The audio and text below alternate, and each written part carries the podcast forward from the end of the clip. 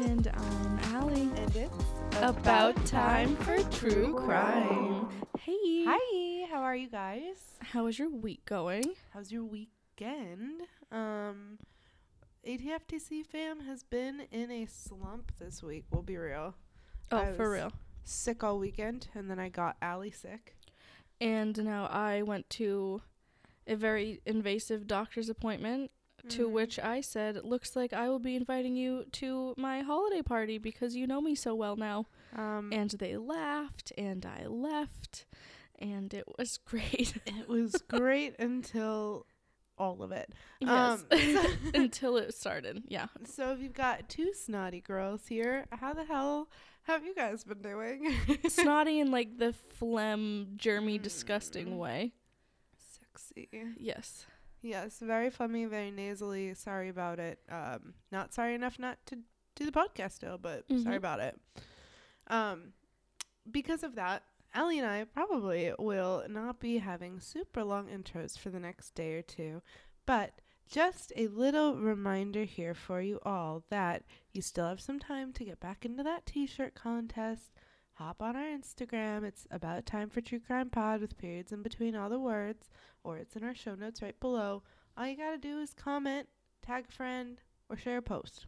That's it. hmm Or you can just email us and recommend a case that you want. Just say, hey. Yeah. Um, which speaking of, hey, there have been a couple of you that did that, and it just makes our little hearts so warm and full and happy, and gives us the little warm fuzzies.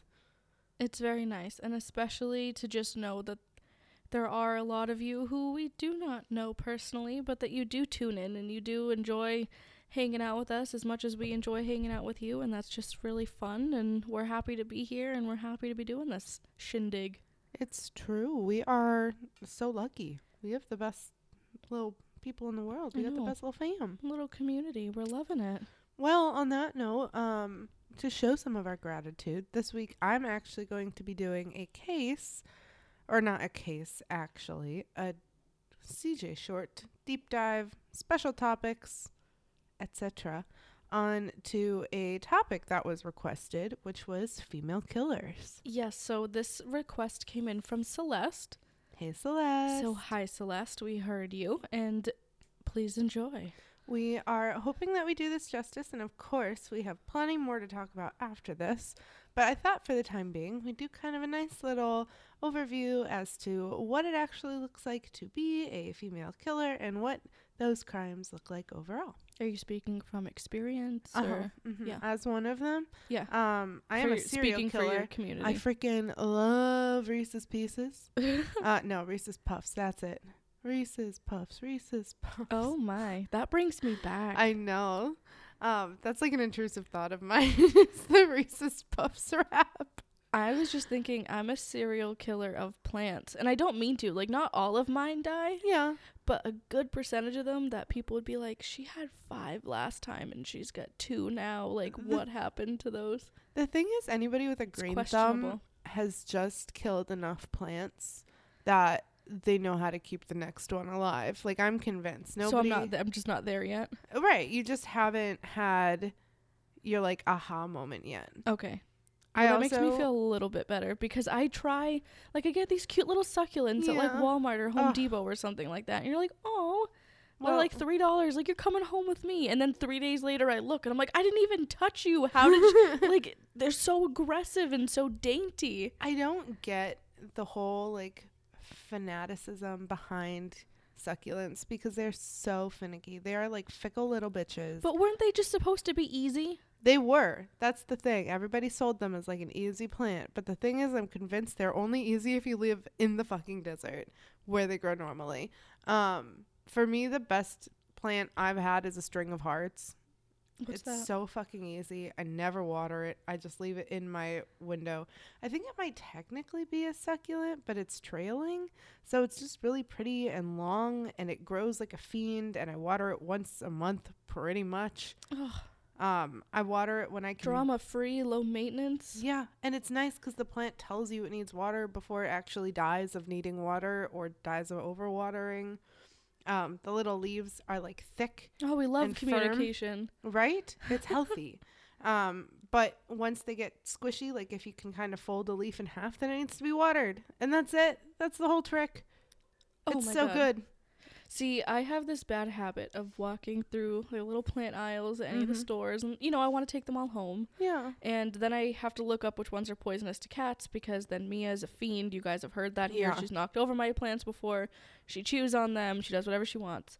So then I found this like cute little cactus, and like you know when you drive by a car accident and you you don't want to look but you have to. Mm-hmm. I'm that way with like touching a cactus. Like I I don't want to touch it. I don't want it to hurt, you but I just I just have to know. Yeah. And every time I do it hurts like a bitch. Uh-huh. Sometimes one gets stuck in my finger and I hate that. I hate Yep. needles. I hate like prickly things and I don't know why I hate myself, but I do it every goddamn time. Spider plants are my favorite for cats because they're hallucinogens for them. So she's just like Uh, she is a hearing colors fiend. and seeing sounds Yeah. and living the living the dream. I have two at home right now, and Newton, if I leave them down, he'll just chew on them. So now I bring them down as like a treat. I'm like, you can chew on a leaf. Like, you want to see a gnome in the corner, buddy? Here you go. Oh, my god. and then after like 15 minutes, He's just I'll- tripping balls. yeah, but I have to keep them up high because otherwise he will eat the whole damn thing. So Oh. it's a it's a balancing act for sure. I like it. But I will say this most plants, if you Google if they're toxic to pets, will say that they are. So long as Mia can taste something and go, ugh, I don't like that, and she won't eat it again, you're fine. See, I think she's like me though, and she's like a repeat offender. Like even even if like with the cactuses, I cacti, cactuses, Cacti. cacti. Oh Yeah. god, um, if I know it's gonna hurt, I still have to do it. And I Fair. feel like she's gonna, she'll be like, I know this is gonna taste putrid, But just one bite, take a just a bite. Yeah. You know, Yeah, that's the one nice thing about Newton is he will take a taste out of every leaf I bring home. And I can bring home up to like mildly toxic plants because he'll take a like not even a full bite. He won't put any in He'll, his like, mouth. lick he'll it just and he's take a like, bite and he's like, um, ew. ew, bye, and then he doesn't bother. And then he'll like claw at your hand to um, Yeah. punish you for it. exactly. What a dick. Um, also dicks, female killers. Okay. I know that anatomy doesn't really work out, but it does if you feel the vibes. I don't think I'm feeling that vibe, but I'm ready to talk about it. All right. So today, so I did just want to talk about female killers today. I want to talk about a few example of these women, some of the criminology behind these actions, and also how we can use this information to further interpret what we're seeing when we look at these cases. Ooh. Ooh. So first thing first, I'm going to talk about some lingo. Um, this is also kind of just a PSA at the beginning because obviously, um, I know on the internet the world is advancing, but you know, you know what? Like all of the stats that we have aren't always that. So I wanted to talk about some of the lingo that we're using today. Female killers is a group of killers categorized by being assigned female at birth. While gender identity and exploration are relatively newly accepted as a topic that we're talking about, like I said, these aren't always the case in statistics and research. So historically, this has not been the case. And so when I talk about female killers, I will just stick to she, her, hers pronouns. And also, um, unless otherwise noted, I'm going with assigned female at birth for the killer, but I'm going to be using layman's terms like female and woman and women. So, just a little heads up. I respect the hell out of any of the gender exploration stuff that's out there, but since that's not what we're talking about today, I'm just doing a brief overview that this is what I mean when I'm talking about female killers. Just pretty much having a uterus when you're born. So, I'm taking most of my research today from the Department of Justice, but as well as a few scholarly articles. As always, if you guys wanted to check out the sources, they're always listed in the show notes below. Um, if they're not listed out, they are linked in numbers. And I just wanted to give a quick notice on this because I've had to do it a few times now. Not a ton, but we only have so many characters in our show notes. And when our links or our resources are too long, I do just have to link them to shorten that up so that we can give them all to you. So if you can't read them, you can still click on them and it will open up in your browser. Just a heads up. Um, I thought that was funny because Allie had one that had like f- 28 resources, I think, at one point. Oh, I know. And I was like, oh my God, I have to hyperlink them all. So, so I just had to and we down. appreciate you for it. Love you so much. And I've had to do it for myself too. So I totally get it. But I was just like, all right, how many do I have to go? And like, how many do I have to go through before I get down below 4,000 characters? Let's oh see. no. all right. So anyway, now that that's out of the way, let's talk about women that offend in general. So, according to the Department of Justice, females made up for about 51.5% of the population in 1998. The reason I'm sharing this is because a lot of the statistics and the research that they did came out in a report shortly after this, and that was the census that they used. Now, the reason that I'm talking about that um, is because in order to apply to today, we need to understand sort of how that population has fluctuated. And today, we're actually very similar. We're at 50.5% of the population being female. So we can actually correlate a lot of these numbers with pretty good confidence that they are going to hold up in terms of longevity, Mhm. if that makes sense. Because a difference of like 1% in the population is not going to make a big difference in your statistical analyses. Why? Thank you. Um, sorry, I like stats a lot because they make sense to me, but also they're super boring. So I try to make some of it a little entertaining. Oh my God, stats is terrible. it, it was bad. Stats are terrible. Is are R is R. whatever. Just depends on the day apparently. and how many you're looking at, I guess. All right. Um, but anyway, so yay, it's not really going to be much of a problem that we're using data from 1998. This is actually a very good thing. So now that that's out of the way, women in the criminal justice system are not seen frequently. Despite the fact that we make up over half of the population, the DOJ estimates that actually there's only about 14% of violent offenders that are female. So that is really, I want to say, underwhelming in the offender population, but not in like a, oh, damn, I wish there was more. Just in like, that is not proportionate to the way that the world population is made up at all. It's not an even split. Which makes sense if you're like looking into aggression and testosterone and all that. But, you know, just so we know. Um, that being said, that still leaves about 2.1 million of these violent offenders as women. Fun. That's a lot. Um, and in the same report from the Department of Justice, which I'm going to interchangeably say Department of Justice and DOJ, they mean the same thing. About three out of four of these women who commit violent offenses, or about 75%, were simple assaults. So, not our lethal ladies. But that still leaves about 5 million women that are arrested for violent offenses that aren't simple assaults. So, primarily, murder. Uh, so, let's dive in. Again, I know I'm hammering in that these women are not typical, but straight from the DOJ, I just wanted to quote this about one female for every 77,000 women is a murderer. Ooh. So, like, we're pretty safe gender in regards to murder. I would kind of agree with that. Yeah. Um, so just interesting. But one positive to note here is that crime as a whole is on the decline. Mhm. Yay! I know you wouldn't know that if you watch the news because if it bleeds, it leads and all that jazz. But according to reports, it's actually been trending downward as a whole, which is cool. Um, that being said, females, according to the DOJ, are far more likely to kill a spouse or an intimate partner than anybody else. So I wanted to talk a little bit about victim offender relationships. Yeah, we are. I think that's going to tell us a lot about the different kinds of female offenders that we have. And then we'll talk a little more about what that looks like in terms of motive and kind of some other things to note. So, females, according to the DOJ, are far more likely to kill that spouse or intimate partner, with reports of about 28.3% of those victims being spouses. But interestingly enough, and I did actually think this was fascinating, um, only about 1.6 of these victims were exes. So it was all current spouses and partners. Oh, that is interesting. Isn't always that- you always think jealous ex girlfriend or something like that. Right? Like a like Shauna 2 weeks ago. Idiot. No, most of it is the current partner. And so then I was thinking though, that actually makes some sense because I was remembering all the way back to episode 4 when I covered Katherine Knight.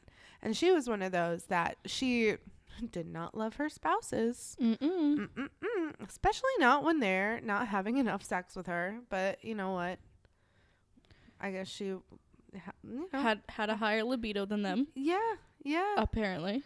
Um. So yeah, definitely a higher libido and a pretty killer one at that too. oh my god, we were due for a dad joke. Uh, but her victims were always spouses.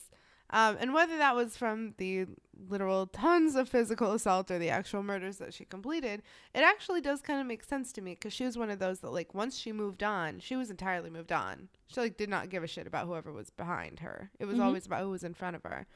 So I guess that makes sense. And another good example of this would be like Nancy Brophy, who you just covered um, a few weeks ago, where she killed her husband for life insurance, and it was her husband, like Mm-hmm. Her current husband. And then also the giggling granny. Uh, I also have her in here. yes, she killed what five of her husbands? Uh, actually, eight. It was somewhere between eight to eleven. Eight to eleven people. Oh, that's right. Yeah, so five of her all husbands. family, all relatives, every single one of them a family member, which also goes with the stats, right? Because it's always somebody that you know. Right. It's typically some kind of relative, and in this case, I want to say it was four of her husbands of the five that she Yeah. had. Yes, that's right. Because the one that was a dickwad. Yeah, the very first one. Yeah. he never ate her food, which ended up working out well for him. I'm sure we're gonna get to the the modes of murder. Yes, a little bit, not a ton, but we'll, we'll touch on it. So, the only thing I said in reference to Nannie that we were just talking Mhm. about um, was I was like, girlfriend, that's a lot of husbands. yes, right. like, I, that sounds exhausting. How you keep going? I'd be like, you know what? I'm fine with my yarn crafts and like some tea. It is so much paperwork to change your name, and she did that five times. So many times, and to get divorced too. Dang, girl. Oh, anyway. Or, I mean, is it really divorce if you murder them? I don't know. No, I mean, but to be widowed that many times intentionally. yeah. Damn. I mean, I feel like you still have to grieve asshat who murdered, but like you're still losing a husband. That seems Yeah. wild. I think she just wanted the money. Yeah, that's fair. I have empathy. I forget about that. I know not everybody has empathy. I know, isn't that weird? Come on, Apple Dabble. Ugh. Anyway, so with those two statistics that we looked at, Mm-hmm. we see that women who kill partners, whether or not they're current or an ex, still only make up about 30% of these killers. So it's interesting because it's reported that about 60% of women who are killers kill intimate partners or family members, which of course includes that 30% of women. So basically, 30% of victims are family members Mhm. in that way as well. So giggling granny fits in both. Yes, she sure does. Um, and whether that's nuclear family that you're raised in, like killing a mom or a dad, or killing children, like Miss Giggling Granny, Mm-hmm. um, it should be noted that that all counts as family here. So it doesn't really differentiate in terms of whether or not it was A, like a blood relative or not. right blood relative or if it was I don't know a generation above you or below you. It doesn't really note that, but it is all family. Yeah, she got them all. She got her mom, her sister, Oh, her yeah, husband, her right. Ah. kids, What a fucker. and her grandkids. She hit Yeah. every every single generation. Oh my gosh, I have a little selfie with four generations of my family. She knocked out four generations of her family. yeah, she didn't get the picture. No. No. No. Wow. Anyway, Yeah. so definitely heartbreaking. And one of my favorite professors actually gave me a quote that I feel like really fits in here, which was and to be fair, this could be from someone else. I just remember it coming from this professor, so Mhm. I'll just note that. But they said men kill when they need power and women kill when they feel like they're losing it. I can see that. And I feel like a lot of times with the families and with the intimate partners, it is about losing control. Like you feel like your life is going to spin out if you're not doing that thing. Mm-hmm. Um, from some of the stories that we looked at. So I just thought that was really interesting. And I think that makes a lot of sense when looking at this victimology. So, women who kill family members, I think we can all think of a few big names. Mm. So, we'll talk about the victimology of people that kill people in their family. I wanted to talk about one big one, and then I wanted to talk about one that was very interesting. So, the big one would be Andrea Yates, and I think a lot of people know about this one if you're into true crime. Um, this is a woman who, in a psychosis state, actually drowned all five of her children in a bathtub. I remember that. Yes.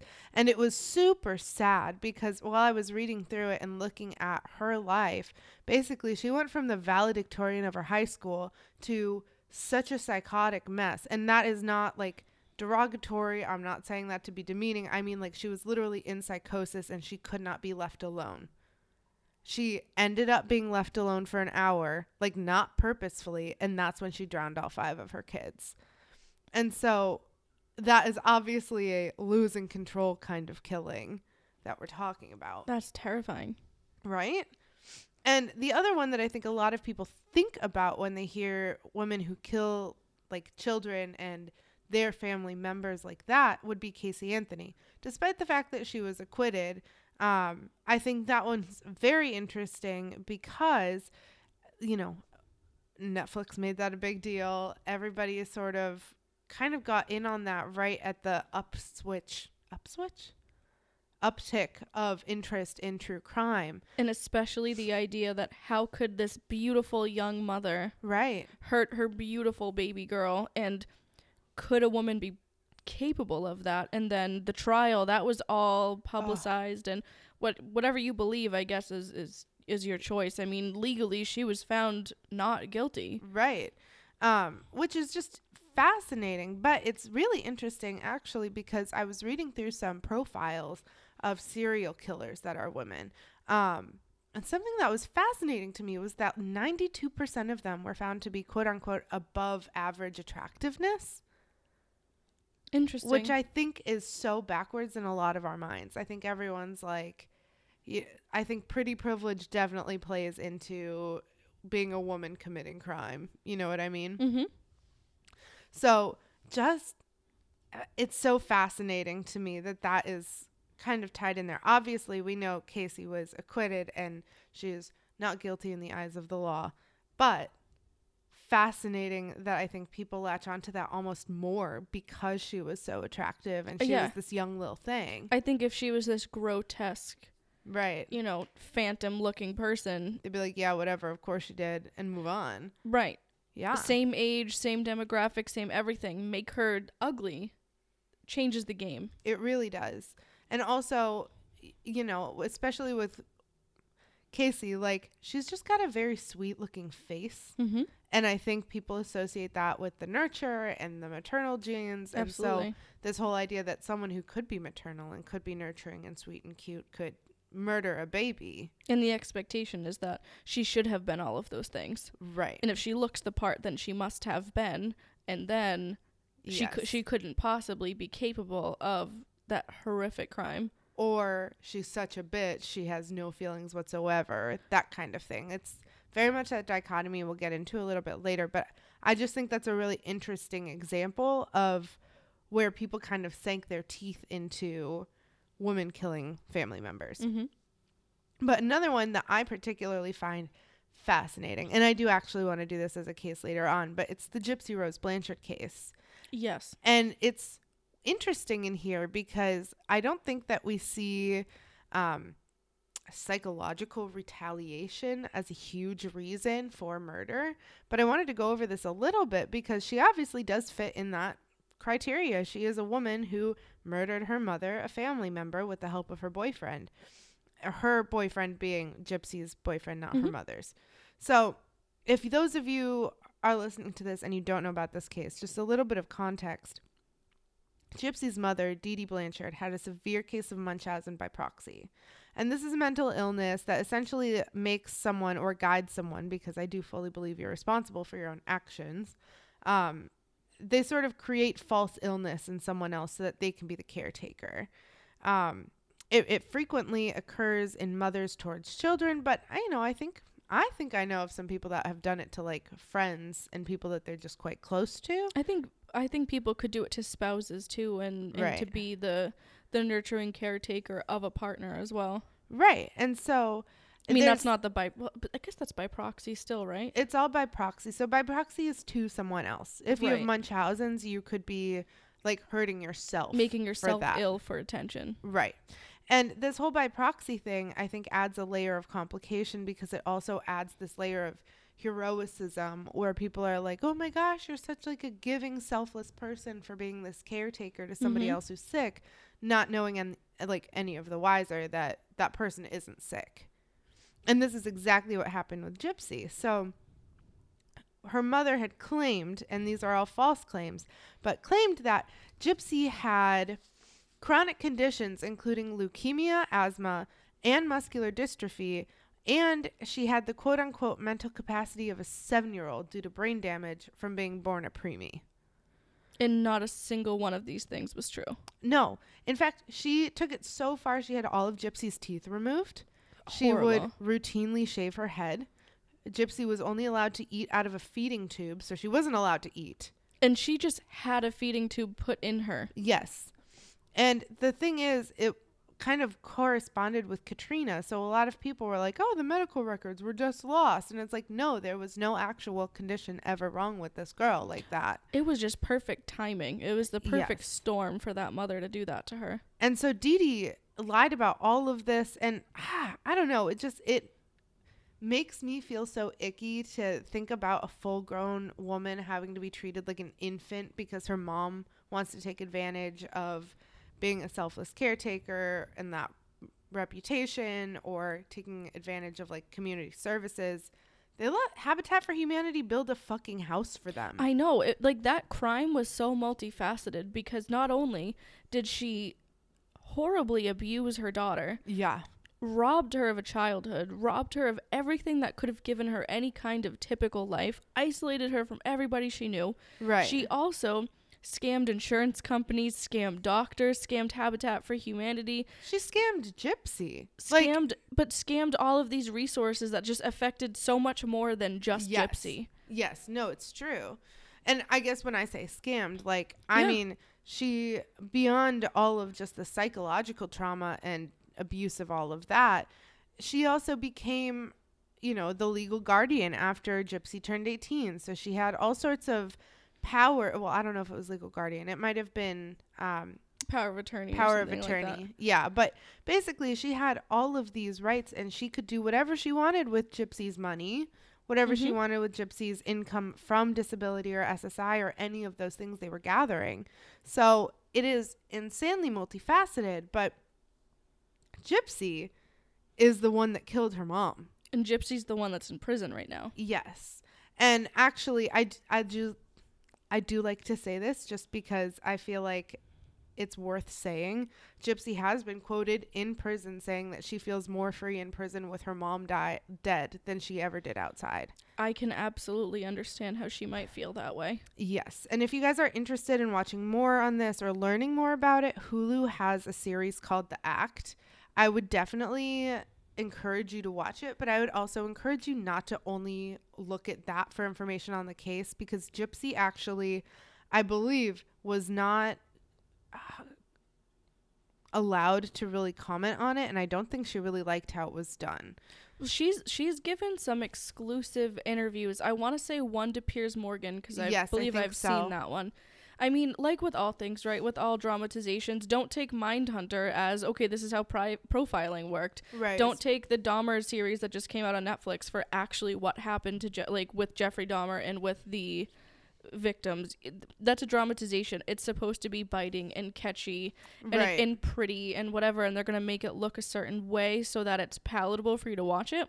Well, that's not that's not always real life, right? Yeah, it's also not a history book. So things that can be pertinent to know can be left out because they're not important to the plot line or vice versa. They can be added in because it makes a plot line. Or they get tweaked because it doesn't fit the plot that they want to work with, right? We know right. that. And hey, let's not pretend that doesn't happen in non, you know, yeah. non Hulu specials. Okay, that that's just the way that the world is right now. So, just wanted to throw that out there. But I do actually think it's a good series to sort of dip your toe into. Gets a little bit weird, just a heads up later on, but it is good. Um, and I actually like that they do, I think, humanize Gypsy a lot, which I think is personally important to note because obviously this crime and this female killer killed because it felt like a psychological necessity. Um, she wasn't given any other choice. And what I think the what the most damaging thing that the mom, well maybe not the most damaging, but a very damaging thing her mom did was lie about her age. oh, consistently. She thought she was something like 14 and she was really maybe 20, Yeah, and it was but she was like mal malnourished because she they her mom wanted her to look so young and so whatever. I mean, she did horrible things to that young girl and then that she finds out that she's of age, she should be be in charge of her money. right. She doesn't have these health issues. so fascinating. I think she actually lied about the age multiple times because she aged out of multiple mm-hmm. programs. And so by lying about getting her a younger age, she was Locking in some of those services. Yes, and I hate to say it this way, but like kids that are ill get a lot more love and affection and attention and money than adults that are ill Mhm. because kids that are ill are cuter than adults that are ill. and the mom knew that she got so much attention but it's like wow hey for like two decades now your 12 year old's been sick huh Uh-huh. i mean come on Well, and ugh, like I don't know. I have some very weird sensory things. My mouth is a big one. I hate watching things where people have like teeth ripped out. Like I don't even like watching little kids like wiggle a loose tooth. It like gives me the heebie-jeebies. Mhm. But she knocked out all of her daughter's teeth Mhm. for no reason. yeah no medical reason and then you wonder how were those doctors convinced to do that Yes. Did, so they just go ripping teeth out of kids' mouths for no reason? I mean, well, I guess adults. There were adult teeth. I mean, I don't know. or putting in feeding tubes. I know. Like you have to create a pathway for that. hmm Um, That's an invasive surgery. That's horrible. And then Gypsy had to be wheeled around in a wheelchair despite the fact that she could walk. So, like, of course, she's not really developing leg muscles. She's getting pushed around all day, but she's not allowed to walk around She's even when scolded she if she does. So, anyway, We could go on about this. this one is fascinating to me. Obviously, I have a little um, niche interest in it, but Horrible this crime. is another woman who kills someone in her family. And so I think it's worth noting that it, it's insane how many women do this. Like the fact that it's almost a third of all victims of female killers are family members is to me I feel like shockingly high. Maybe I'm just blessed with a really nice family. But like but it's just interesting that all of these different circumstances that Right. can lead to that oh. doesn't Oh. have to be. Oh, well, it's the jealous ex or it's the wife who wants the insurance money. It doesn't have to be that. There's a bunch of different ways that that happens. Yes. And you guys, if you just heard me go, ugh, it was because my ears just popped twice and it felt so good. Oh, I love that for you. Oh, okay. Anyway, so anywho, female killers kill acquaintances also highly. So it's Mhm. 32%, which is more than both intimate partners and family members in their own categories, which also makes a lot of sense. And when I say acquaintances, I mean acquaintances. I don't mean strangers because strangers make up less than 8% of victims that are killed by women. Um, and strangers would be like one off on the street, you're walking by, it's a drive by, this person's dead now. But acquaintances um, are usually people that you have sort of an arm's length relationship with. And a really great example of this would be this typology of women who kill um, that are kind of known as those quote unquote angels of death. So, like nurses that will go to, or nurses or midwives that will kill patients or babies. And plenty of women have been known in this typology. You know what I mean? Um, but also, uh, just like a fun little fictional case of this would be in The Misery by Stephen King.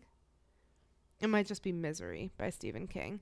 Um, but Annie Wilkes, who's the female lead in this book, is revealed to have been convicted of killing many patients and specifically babies in her whole career as a nurse. Terrifying. I don't know if you've heard of this. I think you would actually love this movie. I have not. So this uh Stephen King film book, I watched the movies because ADHD. But um the movie great. And what happens is it's this like famous author who everybody loves and he goes off the road in a snowstorm and then his number one fan takes him back and nurses him back to health and she's lying this whole time about the blizzard being like having the roads closed and the phones down and she's actually just holding him hostage oh my god. and she's healing him and it's so torturous it's so good and stephen king actually wrote it as like a parallel to the demand of his fans it's fascinating you should definitely watch it oh, that's an interesting take. I love that. but one of the plot twists and i don't think it's revealing too much because the whole thing is like you know this is happening um It's also how many years old? right exactly uh if you're mad about this spoiler alert i'm sorry you're a little late but Just a wee bit. during this whole thing, he kind of gets to look around the house and he finds her you know, selection of newspaper clippings that gives him the background, you know, like they Right. always have. Um, and it's the nurse and all of the babies that have died under her care and all of that. So it's just like a good fictional example of this.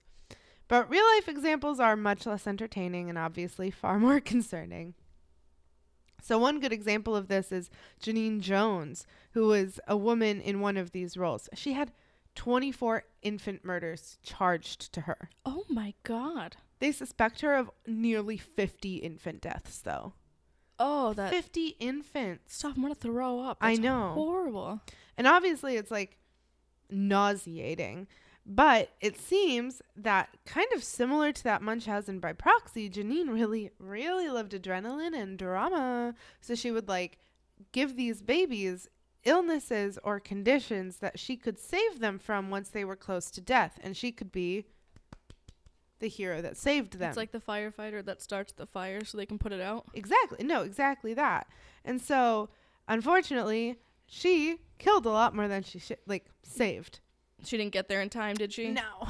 What a piece of shit. For nearly 50 babies, yeah, go fuck yourself. But that's exactly what this is kind of related to. I think a lot of healthcare profession murders are about that. It's about Mhm. wanting to save it. It's about wanting to figure out how to fix it, how to solve it, how to get that reputation and popularity by being Mhm. the hero.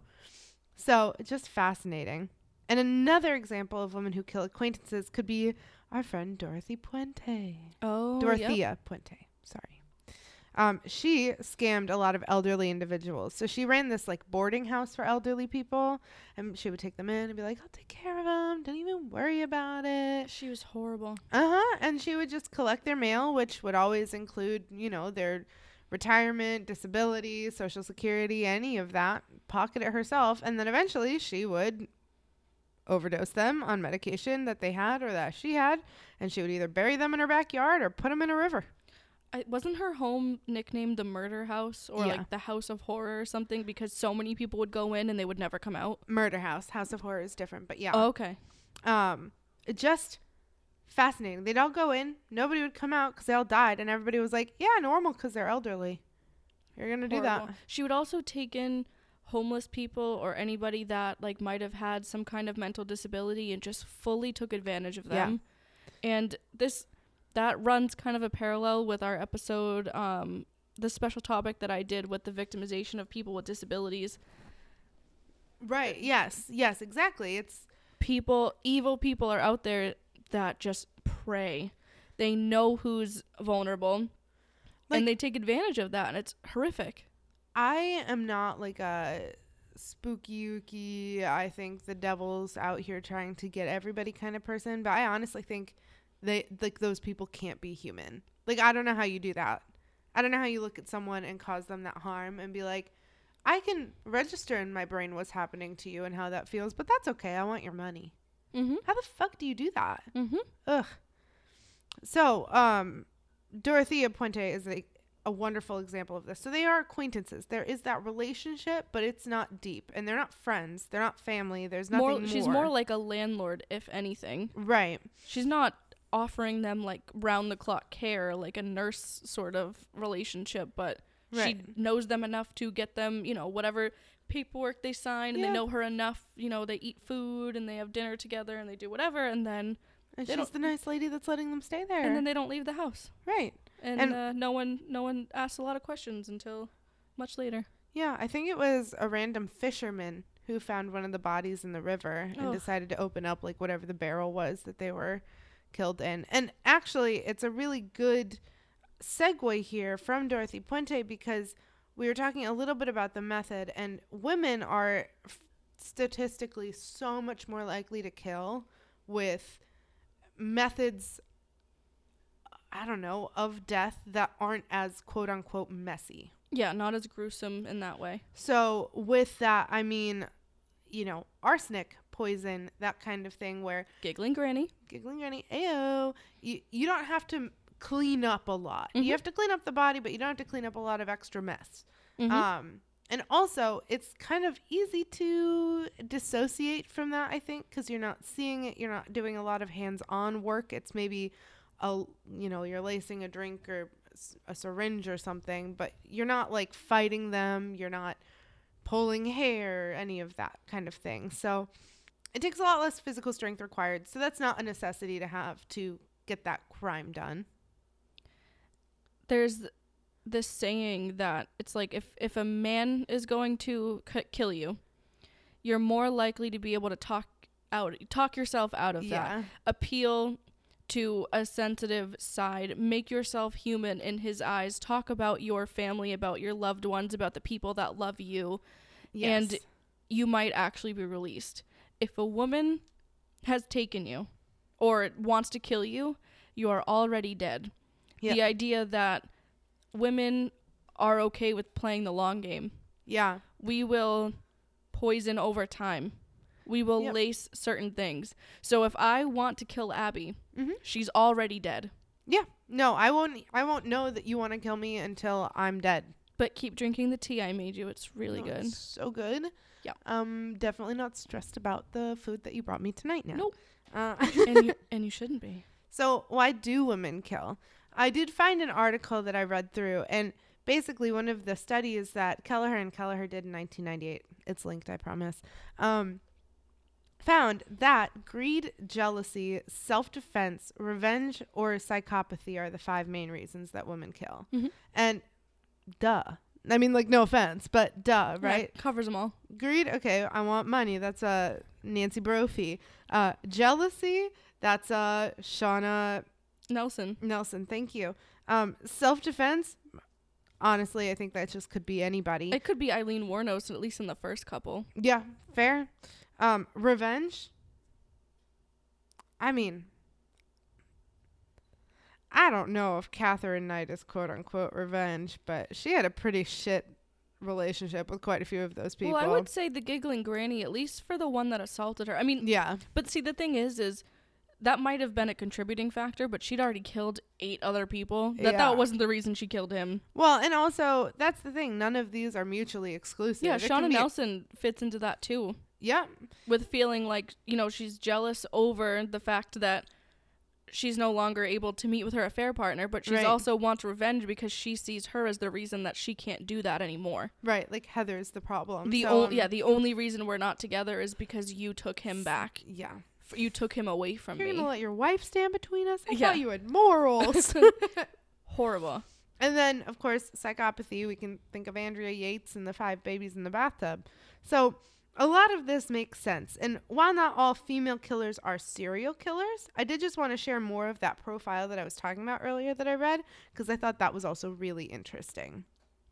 So, over the time of looking at female killers, some psychology professors and specifically forensic psychology professors have been looking at it and found that frequently female serial killers are in middle to upper class, which Mhm. Checks out. Um, You might have the means to be able to k- play the long game. Right, and especially historically, when we think about women's role in society, you for a really long time were dependent on men for at least your financial security in a lot of situations. Mhm. So the fact that they could live and do that and like still have a life that they deemed comfortable enough that it was worth still killing their partner, that makes sense to me. Mhm. And in a similar vein, frequently these women also had higher education. And again, historically, this pretty much just refers to college education, anything past high school. But even as we start to get closer to modern day, that includes some master's work, some postgraduate degrees. But we're really focused on that like post high school education. Or at least at the very least graduating high school Right. when there wasn't the demand for that. Yes, exactly. So historically, that as well. Um, and also, I think it's just fascinating because, again, as we go through this, 60% of women have intimate relationships with their victims. That, you know, 60% of women that are violent offenders and killing people. Right. I don't want to say that's all women. Right. Um, 60% of the population we're talking about. Right. And that's just a lot. Like, I know that we always say it's someone you know, but in my head, I always think it's someone I know that's a friend or an acquaintance. Like, I never think intimate partner, family Mhm. member, because I don't think like that. Like I, I don't know. I'm not going to keep someone close to me that I want to rip their hair out if they look at me wrong or if they don't floss the freaking corn out of their teeth. Like I don't care. That's a warning. No, I'm kidding. um, but so after reading all of that, I just thought it was, I don't know, fascinating that we see still 32% of those as acquaintances, um, which is, you know, like a third. So, what happens when a woman is caught?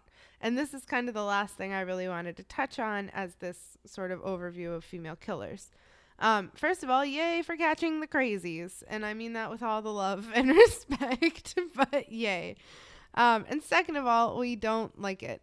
Um, Yay! You shouldn't have done that. Please don't do that again. yes. And so there's sort of this dichotomy that Allie and I have talked about before with the, being the quote unquote fair sex Mm-hmm. and how that either really works for you or really works against you in court. And there's no middle ground. No, there is never an in between here. So the whole idea and this notion that women are nurturing and maternal and like fairer and delicate and dainty and all of this, either it really triggers those mommy issues and they're like, fuck you, you're not allowed to do that. Kind of like a Casey Anthony, where they're like, oh my gosh, no way, can't stand it, can't do it, no chance in hell.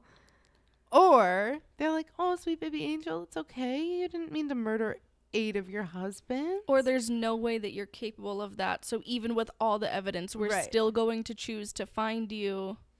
Not guilty. Yes. or guilty to a lesser extent. So like manslaughter instead of murder, that kind of thing. Um, so this might actually be more Casey Anthony than the first one.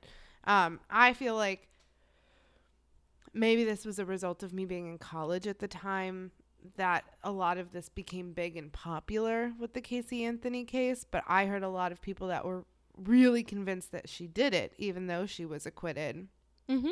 And so, you know, a lot of people really thought that she was guilty. And Honestly, other than those 12 jurors, it seems like the rest of the world thought that she did it. yeah, exactly. And so apparently. those 12 jurors really were finding her f- the fairest sex of them all, I guess. Mhm.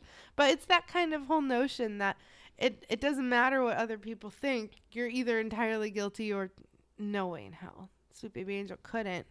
And so a theory that is sort of passed around in criminology is the chivalry theory. And that basically is just in words what we're saying. We tend to be more lenient on women that we see in the courtroom or much more harsh.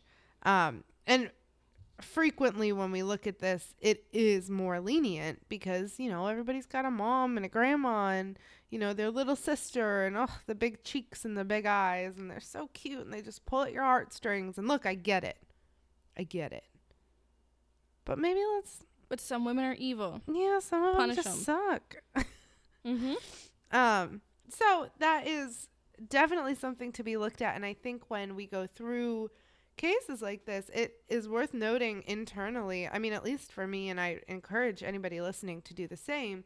If you're having a really strong reaction, is this part of it? Is it because they're a woman, or is it because what they're doing sucks, or you genuinely don't believe that they did it? Mm-hmm. Um, and it's just worth, you know, noting that potential implicit bias that you could be going off of because it's psychologically sound. Of course, we're going to do this. This is evolution. We have to have women. We need women to procreate. We need women for babies. Like, we are designed to love women. So, Mhm. You know, just worth a little self check there. Um, but that is most of it. I do have some quick facts on violent female offenders if you want them. They're I just would- like I would really want them. Thank you. little fun facts, but then we're probably going to wrap it up. Mhm. Um, so, juvenile females offend actually at twice the rate per capita. So, like, two times the amount of children offend compared to the adults with that population. So, just very interesting there. So there's more violent juvenile women than adult women. Right. That makes some good theory sense because we also know that many more juveniles commit offenses than adults. And so, you know, as you quote unquote age out of that and that whole theory that as you get older and you have more to lose, you're far less motivated to risk that. You're going to see less people offending. And so that percentage of violent women in that number is going to go down as well. Mhm. And also, like, haven't you ever been in middle school? Didn't you ever just want to like rip someone's hair out in middle school? Mm-hmm. Middle school sucked. I get it. Mm-hmm. I get it. it and gets again, it gets better. yeah, it's not juveniles killing. It's just violent female juveniles. Um, and then an estimated 28% of violent offenders that are women are juveniles. So that's like a quarter. Mm-hmm. That's it just feels like a lot to me. It's Yeah, still it's big. almost a third. Yeah. Um, women offend violent crimes at a rate of less than one sixth that men do. I see that. Yeah. Yeah. Yeah. That's shitty. Mm-hmm. Uh, and then uh, this one actually fascinated me uh, because I haven't really looked a whole lot into it. But 40% of women, roughly, who commit violent offenses are intoxicated. I believe that too. I do. I feel like it's kind of a bar fight syndrome deal. I don't know that that's a real syndrome. I'm just making that up. But um, I could see that playing a role. I just have never really thought about it. Like for me, I see, I'm picturing the wine glass. uh, well, You're yeah. picturing the beer. Interesting. Um, yeah, I don't know. Wine doesn't. Wine makes me giggly and tired. I don't really feel like I'd be Everything. violent after that. Everything makes me giggly and tired. I guess same. So, uh, well, anyway, I, ju- I don't know. I just never really pictured in my head because we do talk about like you know women can play the long game. They can be that cunning and like Mm-hmm. underhanded and slighted and meticulous. I don't really ever in my head picture that going hand in hand with intoxication. But I guess because- it makes sense. Because it seems like you need to be so clear-headed to do to play that long game and to yeah. poison over time or put that in the food and not drink it yourself or eat it yourself and But maybe that's just because we're not killers. yeah I don't know. Like some of this for me, I'm like, this makes complete logical sense to me. You could never do that. Why would you? And then I'm like, well, they got caught. And also, I don't want to hurt people like that. So I don't know how you think when that's the Mhm. end goal. I don't know. Maybe they get pissed and they're like, I just need a freaking glass of wine until this thing is over. Who knows? maybe maybe but four and ten, that's a lot. that's a lot So that was just my little overview on female killers. Celeste, I hope I did you proud. Um, if you want a deeper dive into the kinds like like a deeper dive into okay these are the kinds of offenses that women commit like the kinds of poisoning yes. deeper dives into examples of that i love that this was like a overview of all of that with some examples because that really puts it in perspective but we could also do like a typo like a victim typology we've Yeah. we wanted to do that we want to know what you guys want to hear and let us know Well, and when it comes to the CJ stuff, again, Allie and I are friggin' dorks. We love it. Um, and that's why I start with the overview. It's why we started with the overview too when we did the organized versus disorganized. Like we want to know what you're interested in before we go giving you eight hours of content on it at myself. Um, so, so uh, just let us know. And also, oh, watch the act. It's good.